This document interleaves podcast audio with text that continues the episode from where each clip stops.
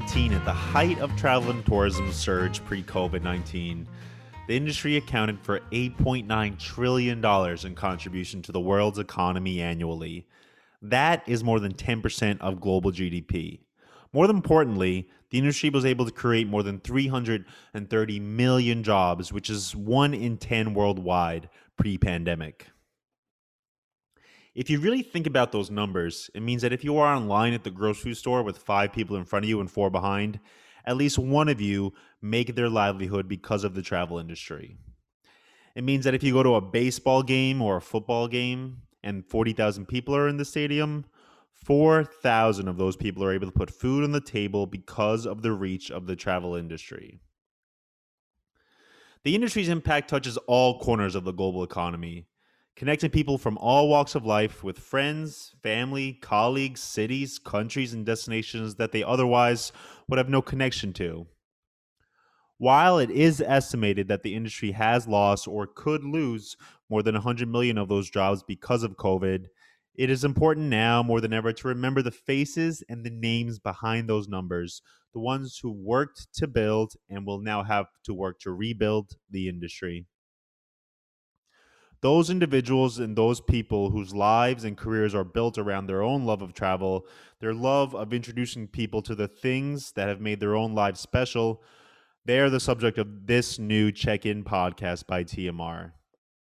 The podcast is an informal look into the lives of people making travel dreams come true, the ones working inside and outside of the travel trade to move things forward for 300 million people or so working within the industry along with the rest of the world's population who are able to enhance their own lives and their connections because of those people. We'll have reg- regular episodes bi weekly featuring a variety of people who have been kind enough to volunteer their time, their expertise, and their personal stories. We'll do our best to provide you with a wide range of perspectives and conversations that we hope will entertain you as you work in your office, as you drive your cars, as you jog through your neighborhoods, or as you board airplanes and take off on your own adventures. You can download the podcast on all major streaming platforms and check back in regularly for more content as we continue to move further and further outside of this pandemic.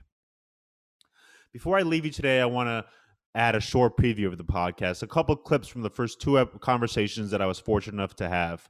I want to thank you for your time and your attention ahead of ahead of schedule as we've learned, especially during this last year, how valuable those things are. So, here's check-in.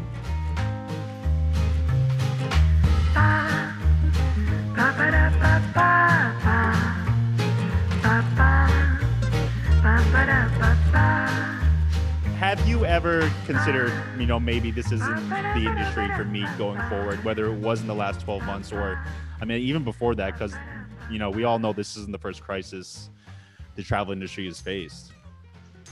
It's a great question. Um, yes, I do think this is the right industry for me.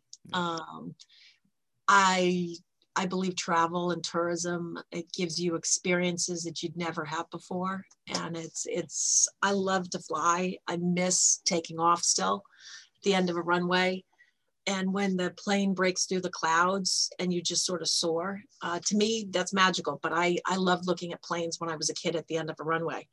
Um, which I used to do with my grandparents out in northeastern Iowa.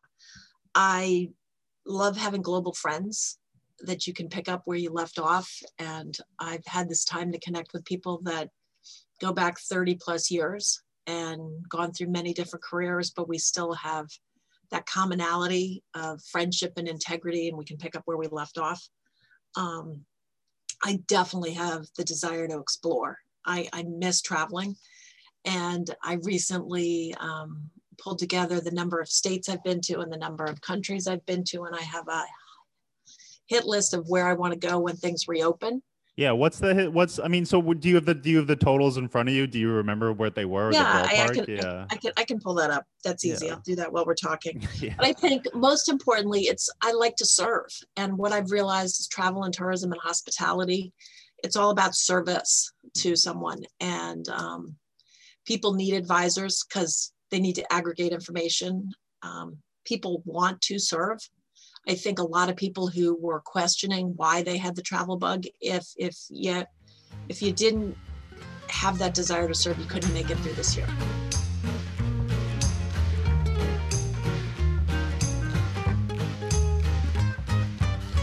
I wanted to ask you this because I was talking to Jennifer Wilson the other day, and we, we spoke about her career, and she had a direct line to the travel industry with, with Valerie. Um, and she she's sort of taken that and run, and, and she's she's sort of this force in the industry now. Yeah. But your your your line to the travel industry was, wasn't as direct at all. Um, and you mentioned, I guess you were playing football at was it at University of Nevada, Nevada Reno, right? It was, yeah. That's where I uh, that's where I came from. Yeah, uh, and Jennifer's fabulous, and and um, you know, again, you're you're right. In, in many ways, probably our line couldn't be more opposite because, yeah. you know, I um I grew up in kind of you know your standard uh, I'll say, you know, suburban of the 60s and 70s. And the longest and biggest trips we ever took were in the back of a station wagon. You know, pile the kids in there, you roll around, you scream at each other. And, and you know, you go a couple days in a car. And, and that was really it. I mean, I, I think I'd gone to three states by the time that I graduated college, right? And, and I think I stepped foot one day in Canada when I went to Victoria on a ferry. And, but that's it, you know, we, the, and there wasn't any burning desire for me to do more. It was just what we did. And it was most kids that I grew up with, you know, the, a kid who went even to another state was considered like, oh wow, you know, and uh, and and of course Europe was just not even thought of. So it was just not a, a something that I thought about, and that went all the way through college, and then. Uh, it was after college that actually I had a couple of my buddies who graduated a little later than I did, started calling me saying, "Hey, we're going to do the backpack through Europe thing," and and I really didn't even have a clue, you know, what that was or any burning desire. But they kept saying, you know, if you don't do it now, you don't do it now. And and I kept saying no. I had a real estate. I'd gotten into real estate at that point, and I was actually doing pretty well. And and business was just starting to take off. You know, it's a momentum business, like uh, somewhat like sales business of travel. And I ended up taking a, uh, a three month leave of absence. They finally convinced me, and I thought, all right, I'm going to take a three month leave of absence from my real estate business and uh, and do this you know travel thing with a couple of buddies. Well, I ended up coming home three and a half years later, Daniel. So it. Oh my uh, god. Wait, my, how did you spend? Th- how did you spend three and a half years when all you brought was a backpack to Europe? Yeah, well, and then for those three and a half years, I didn't live out of much more than a backpack, quite honestly. But um, it was uh, a very long story, but I'll, I'll give you the, the short summary. Ba-ba-da-ba-da-ba-da.